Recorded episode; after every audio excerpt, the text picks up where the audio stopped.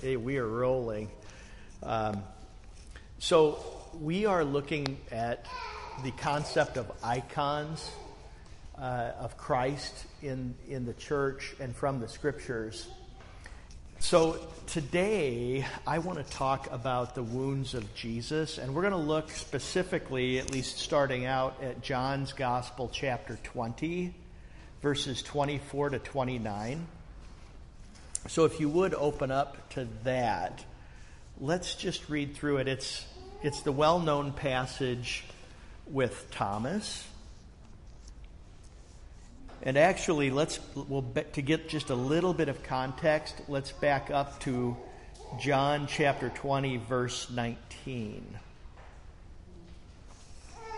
I'll give you a moment to grab a Bible and open it up.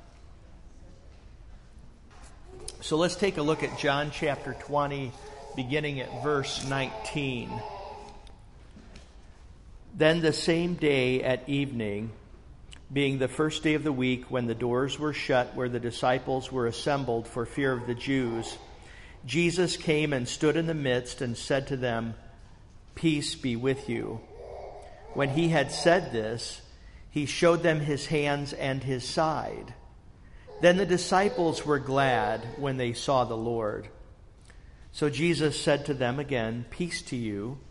As the Father has sent me, I also send you. And when he had said this, he breathed on them and said to them, Receive the Holy Spirit. If you forgive the sins of any, they are forgiven them.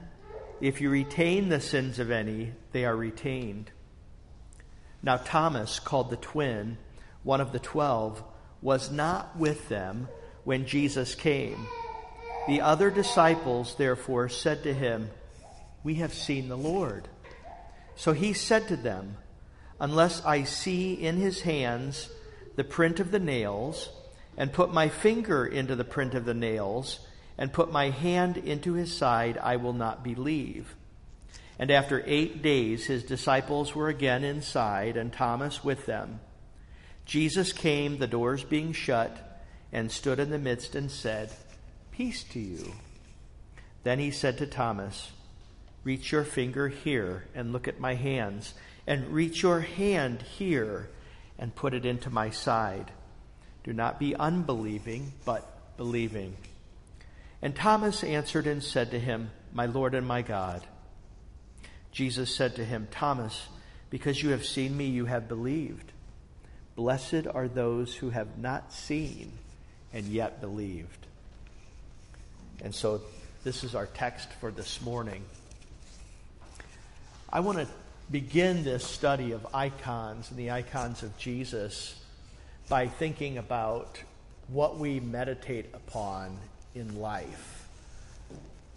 When we think about life and we think about relationships, we we often think of good things that the Lord has done, but then um, sometimes we think about failed relationships or we think about uh, things that did not go as we had hoped or had planned.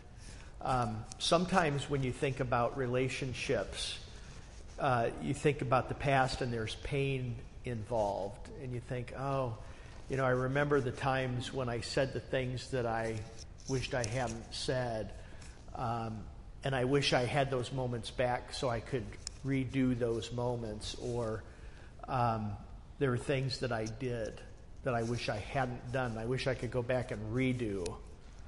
Um, and in many cases, it is those kinds of things that we remember. We rem- and it, you know some of it's personality type, but you know with all of us we remember the things that that we wished we would forget, right? Um, so that would be like sins of commission, the things that we that we do, uh, things we said or things we did that we wish we didn't. But then sometimes there's sins of omission, where we wished we had done something or said something and we didn't do it. So that's one kind of looking at our, our wounds. wounds of the past. There's also then those situations where we have been wronged or we have been sinned against. And we think about those things in the past as well. Uh, times when people hurt us in uh, relationships, uh, either by things that somebody did to us or something that was said to us. When you think about relationships, uh, God established relationships. He starts with Adam and Eve. And there's this, uh, this uh, very important passage in Genesis chapter 2 where it says that God looks at Adam and sees the poor guy and says, Oh, that poor guy, he's all alone, you know. And so he says, It is not good that man should be alone. I will make him a helper comparable to him. And so, comparable, this is kind of Hebrew stuff, but the Hebrew word is neged. And what it really means is from before the eyes. So, it's Hebrew loves word pictures. And so the word picture is that here's poor Adam, he's all alone. And so God creates Eve from the rib of, of Adam, and then he presents Eve to Adam, and Adam looks into Eve's eyes, and he is now complete. He finds himself, okay? Um, Eve looks into Adam's eyes, and she finds herself, and she's complete. Now, this branches out, this concept branches out into vocation. And so it, it branches out into relationships of all kinds. So uh, I was teaching uh, at Concordia University last night and teaching my students about vocation. And I said, for example, I'm your professor and you're the students. And as I look into your face, you define me and you give me purpose in life. Okay? And so we can take this concept in Genesis 2 from marriage and then expand it out to, to all vocations and all relationships. So, you know, the good catechism thing about who's my neighbor, you know, it's whoever's next to me. But whoever's next to me, I look into their face and I find my purpose. And you find your purpose. So there is this sense of exchange and relationship. And it's in the design of the Trinity Father, Son, and Holy Spirit. So, you know, there's this, this concept within the Holy Trinity and how the Father, Son, and Holy Spirit relate together. And it's, it's, a, it's a Greek term, perichoresis, but we get the word choreography from it. Okay? So it's like the Holy Trinity, Father, Son, and Holy Spirit, they dance and they relate to one another. Okay? And because the Holy Trinity is like that, then you see how God has established, or why God has established relationship. Like, did you ever wonder, like, why did He create Adam? You know, God's perfect. He doesn't need anybody or anything, and He creates, create, you know, He creates the world.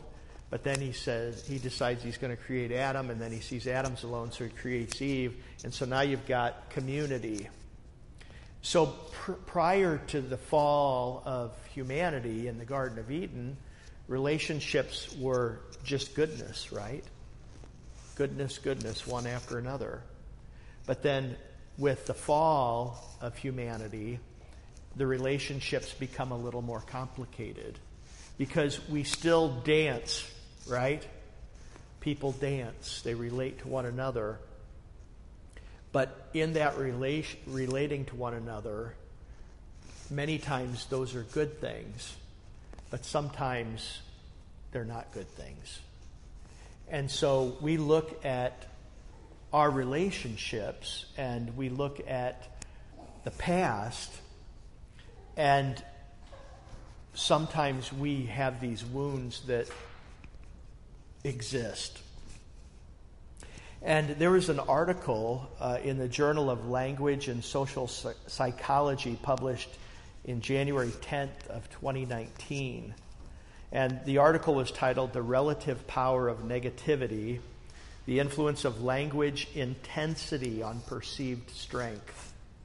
And it says that negative utterances get more attention among people.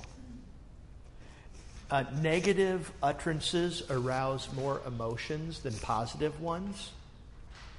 Negative utterances have more influence on recipient behavior. And here's the crazy thing negative utterances are stored better and longer in memory. Does that make sense? I mean, it's true, isn't it?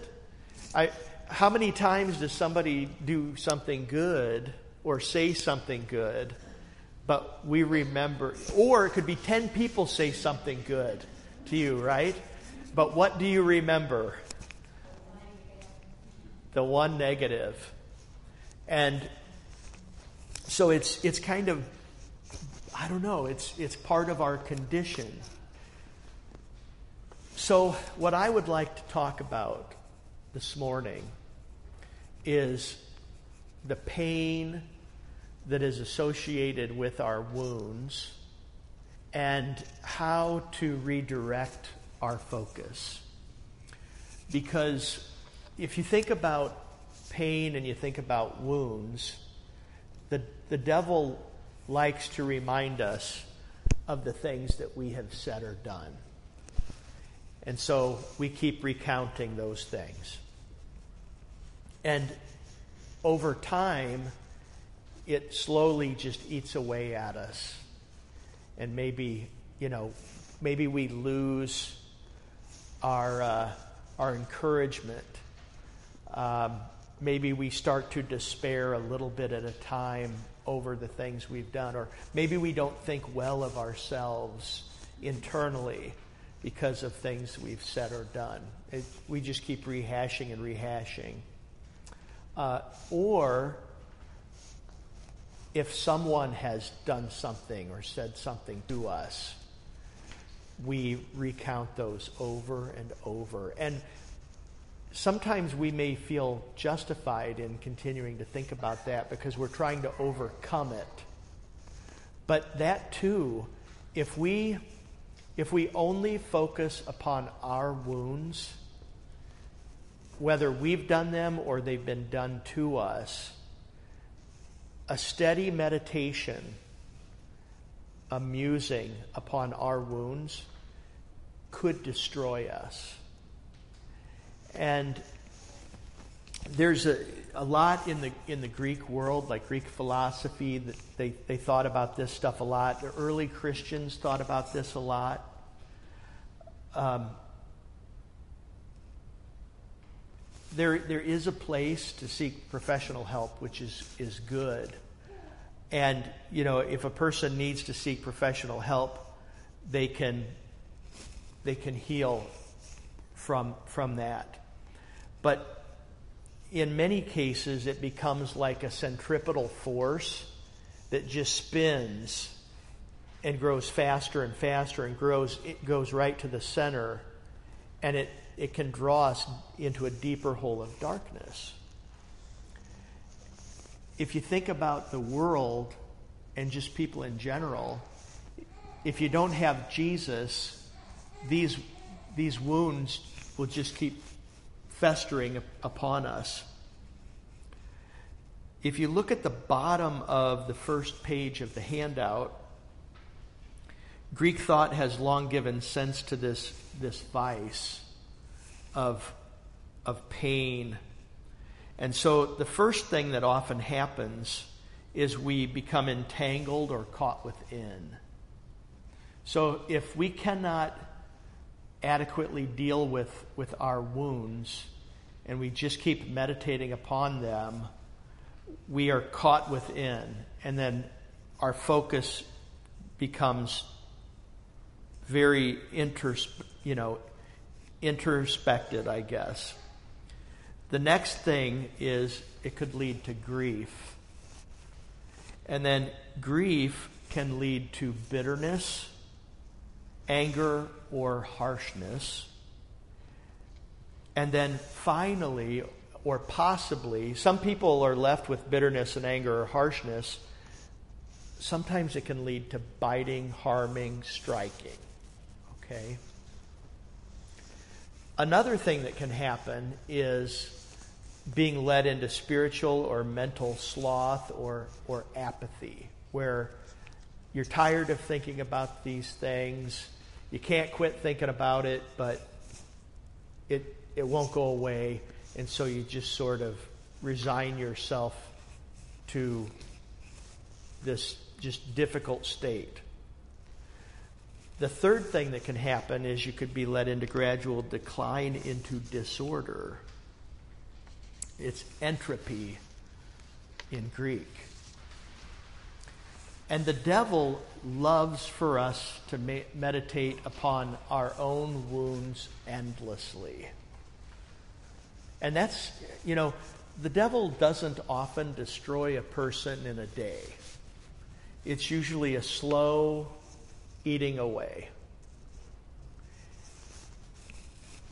But what are, what are some biblical examples of this kind of thing? Can anybody think of any? What's that? Judas? Yeah, Judas was definitely one of them because he didn't repent, did he? He let it get to him. Yeah. Saul, King Saul? Yes, definitely.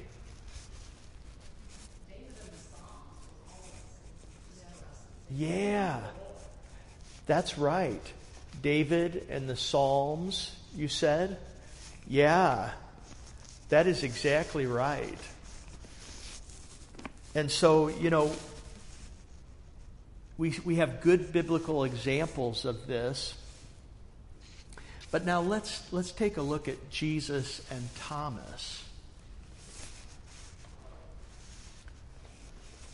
So Thomas was not with the other disciples at Jesus' first appearance.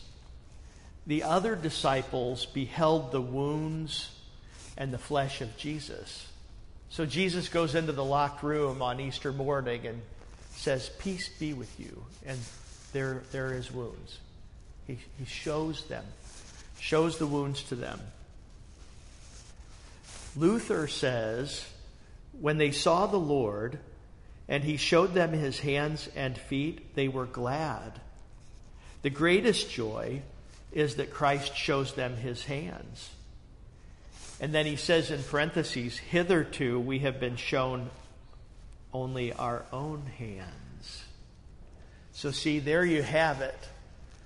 Luther acknowledges it too that if we don't have the wounds of Jesus, then we only have our wounds to gaze upon. And if we only have our wounds to gaze upon, then it's left for us, in, in our minds, it's left to us to fix it. Right? So if we have to fix it, what happens about those things in the past? You can't go back and fix those things. What if the person moved on? Or maybe the person went to go be with the Lord now and it's just all in the past. You see, so, you know, when we think about our wounds, confession and absolution is to acknowledge and confess what we have done, right? Either what we've done or left undone, said or left unsaid, right? But then What's the purpose of absolution? The purpose of absolution is to move on. You confess it, Jesus forgives you, and it's, it's, it's done and gone. And now we move forward. And as we move forward, we are fixed upon Jesus. So, like for example, you can I didn't put this on the handout, but you can you can jot it down. 1 Peter 2:24 Peter says, by his wounds you are healed. So that's the life of absolution. So if, if you have things like this that trouble you and you just feel constant anguish or anxiety or pain, confess it. And Jesus places his hand upon you and he heals you. And he says, You are mine. I love you. Now just walk with me. But back to Thomas. So Thomas wants or even needs to see the wounds of Christ. So the question for you is Does Jesus forbid Thomas' request? No, he does not forbid it. He says, Hey, look at my wounds. Take your finger, place it here. Hey, take, my, take your hand, place it here. A little story that. When Mary reached out to touch him, he, he, she was rebuked and said, Don't touch me. I haven't ascended to my Father yet. So I've never understood not being able to touch him and then being able to touch him. Yeah, well, that, so being able to touch him or not being able to touch him, where Mary Magdalene is not able to touch him yet.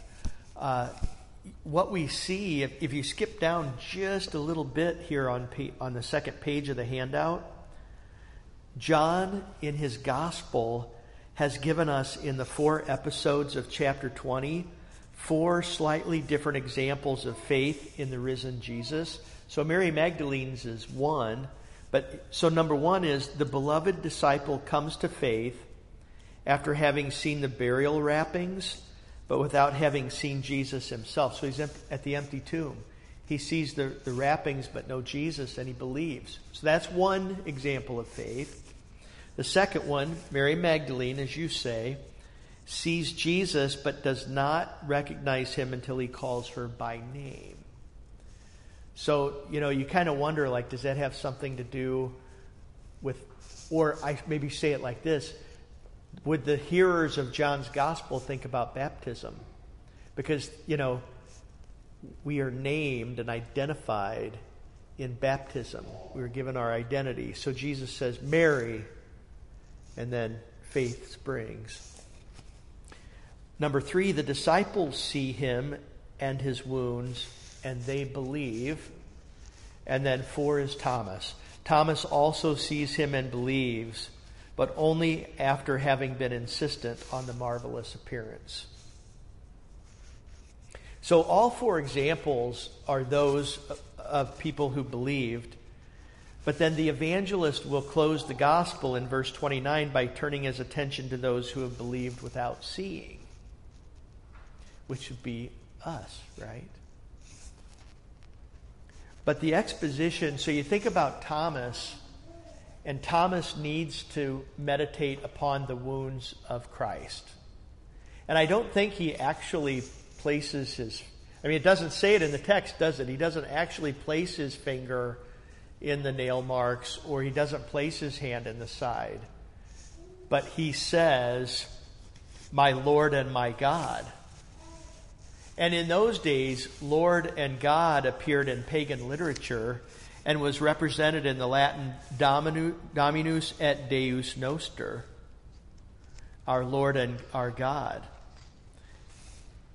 And it was affected, that, that title was affected by the Emperor Domitian, who was likely the reigning emperor at the time of John's Gospel, because Lord is Yahweh, and then God would be Elohim and also reflects on Moses' use of these names in the Old Testament because Moses often uses in Hebrew Yahweh Elohim together. And so Yahweh would maybe denote like God's essence, but Elohim would denote the earthly aspect of, of God. And, and what's interesting is the Elohim is plural, so you would get the sense of the Trinity Father, Son, and Holy Spirit. The confession of Thomas, then, is sort of the pinnacle of this text as he, as he meditates upon the wounds of Jesus. St. John chapter 5 verse 23, for the Father judges no one, but has given all judgment to the Son, that all may honor the Son just as they honor the Father. Whoever does not honor the Son does not honor the Father who sent him. And then John 8:28, Jesus said to them, "When you have lifted up the Son of man, then you will know that I am he, and that I do nothing on my own authority, but speak just as the Father taught me." And then John 3 14 and 15. And as Moses lifted up the serpent in the wilderness, so must the Son of Man be lifted up, that whoever believes in him may have eternal life. So when you think about this, what is going on in this text? I mean, what do we know about John as compared to the other apostles? One thing that marks the difference between John from the other 12, the other 11, was he was the only one that was not martyred. So John lived to be an old man. And he did a lot of work out beyond. And he was the one that went up into Asia Minor and followed Paul. You know, Paul went and started all these churches in Asia Minor. And what's remarkable to me is Paul in 2 Timothy, you know, he, he writes 2 Timothy to, to Timothy, young pastor. Paul is getting ready to be martyred. And he says something very interesting. He says, As you know, all those in Asia have forsaken me. Which, what a strange thing. Paul spent so much time planting churches in Asia Minor and starting Christianity. And then at the end of his life, he says, They've all forsaken me. Now, that would be a wound, wouldn't it, for Paul? And you know, you would like to think, right? Like you take whatever career, whatever you've done, you spend your life putting forth effort into a job or your family or whatever, and then you would hope at the end that there'd be accolades and you'd feel good and you could see positive results, right? But what if you don't? That was Paul. Paul's like, I put all this, you know, in between the lines, he's saying, I put all this time into the people in Asia Minor, and then at the end, they've all forsaken me. Now, that would be a wound. But Paul,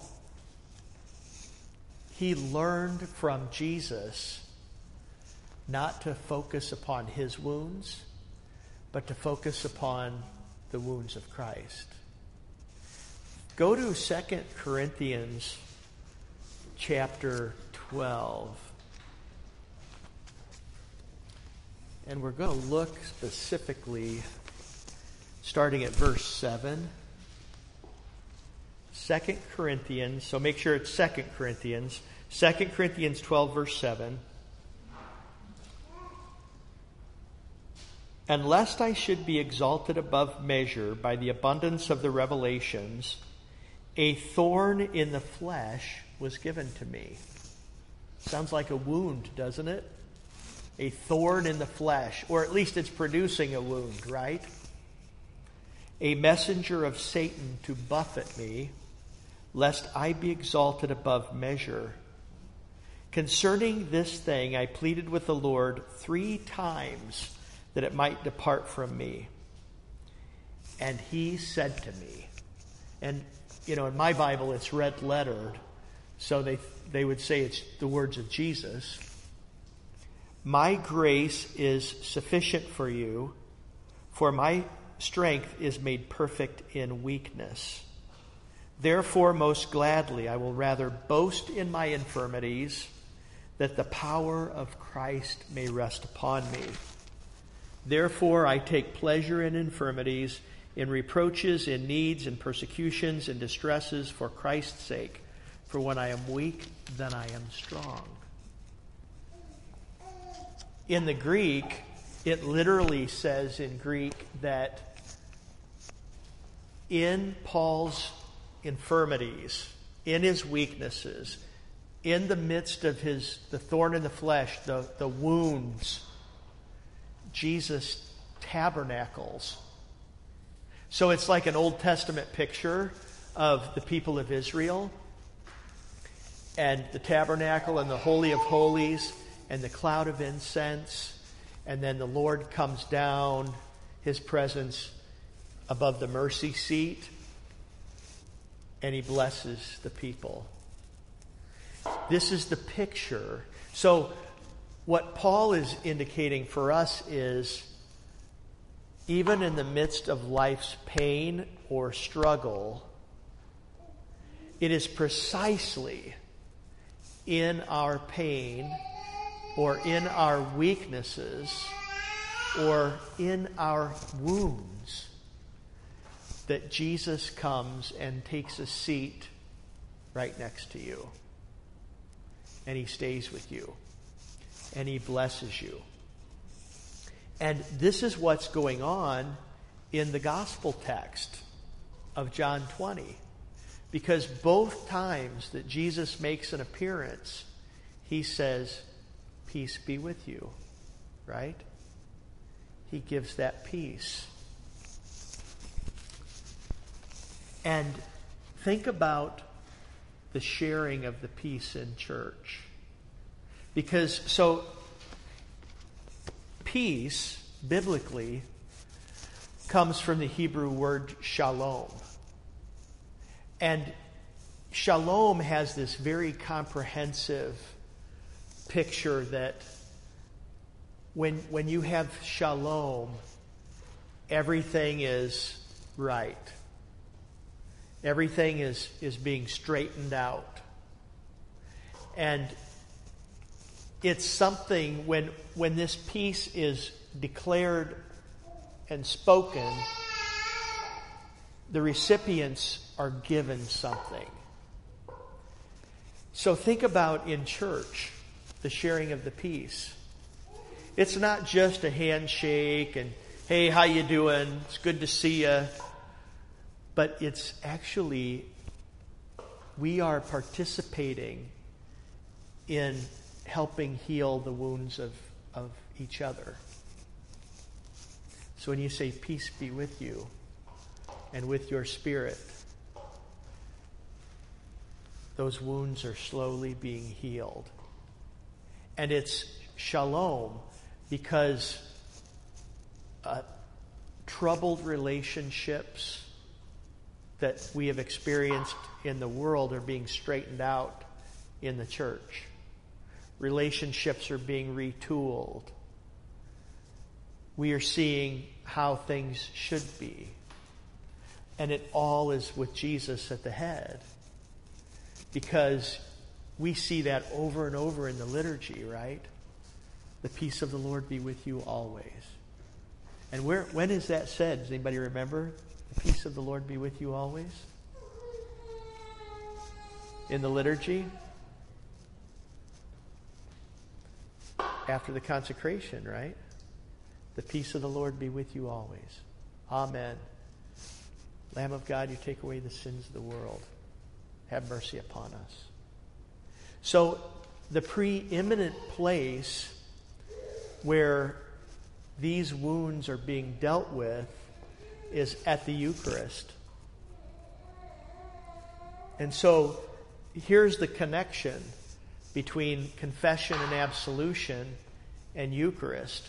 We come in with our wounds. We receive Christ's absolution we hear the scriptures, and we hear in the scriptures, we hear examples of people's wounds being straightened out. Like Jesus heals the paralytic. Remember that account? And there he is. And boy, talk about wound upon wound with the paralytic story. Because if you're a paralytic in that context, that first century context, you're cut off. You're cut off from temple. So you're cut off from God. And then, because you're a paralytic, you're also cut off from others. Or the woman with the flow of blood. If you have a flow of blood, you're not even supposed to be in the city. You're supposed to be out and away from people. And so the world likes to do wound upon wound upon wound upon wound upon wound.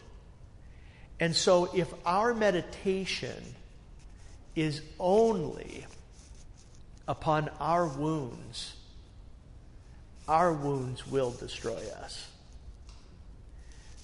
But what we see in the gospel is Jesus showing us how to live, how to do liturgy, and how to serve. And I kind of think that because of the circumstances, so John lives to be an old man and he's not martyred. He's exiled on the island of, Patmos, but he's not martyred. So he established, he, he, he goes further, I think, in some regards, in talking about liturgy or implying liturgy. And it's thought, like uh, this one uh, New Testament scholar, C.K. Barrett, thought that what we see in John chapter 20, verses 19 and following, is an early Christian liturgical example he says, You have the church entering the doors being shut. Jesus appears and says, Peace be with you. His wounds are exposed, Eucharist and Scripture. And Thomas beholds and muses upon those wounds.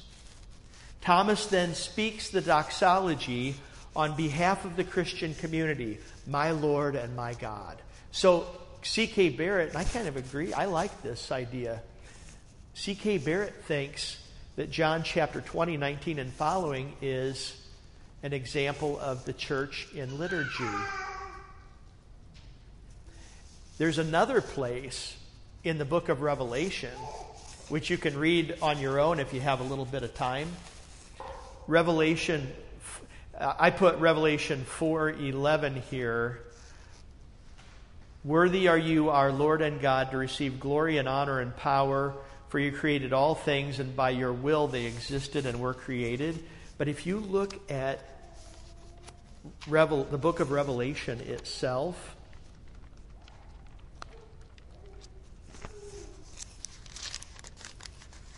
Revelation chapter 4 on through through chapter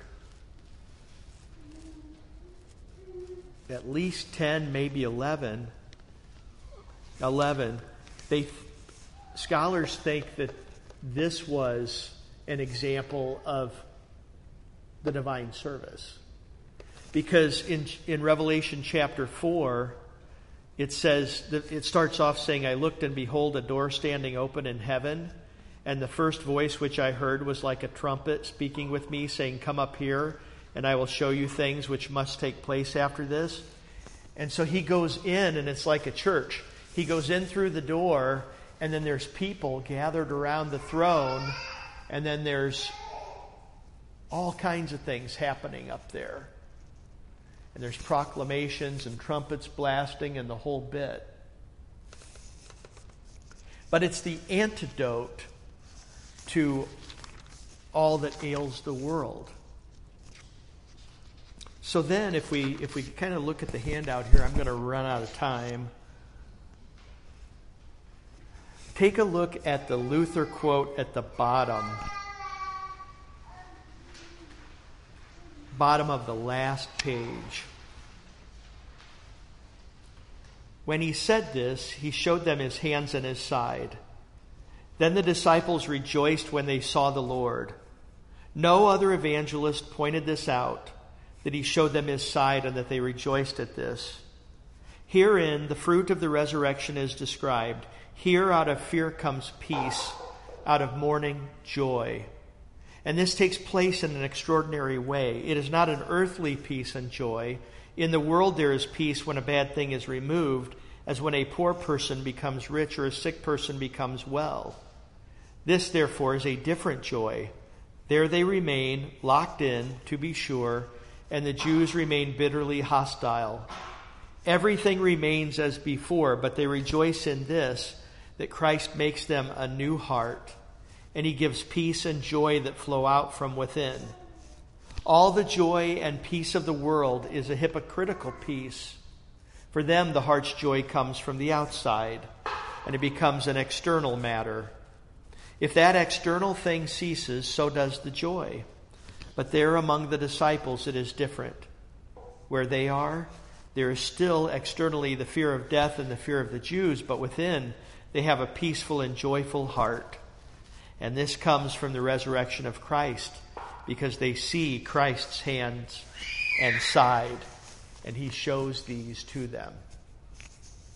So for us, as we go through this life, uh, we can be joyful through the gift of the Holy Spirit because of Christ's wounds for us. Christ's wounds heal all wounds. And so, as we think about things, things that crop up, or the devil continuing to remind us. We look to Jesus, the author and perfecter of our faith, and we are placed into his wounds. And as we are placed into his wounds, we are healed. New mind, new heart, new soul, new road ahead with promises, promises of eternal life and as we journey, Jesus puts us all together, Christian and Christian together, two by two, walking, journeying, and the word of peace always in our midst. First from Jesus, first from the pastor in the divine service, the Eucharist, the body and blood placed upon your lips, and then the peace that is shared from person to person, always restoring your soul and giving you hope for the day ahead. So let us close with uh, prayer, and then we can dismiss. Let us pray.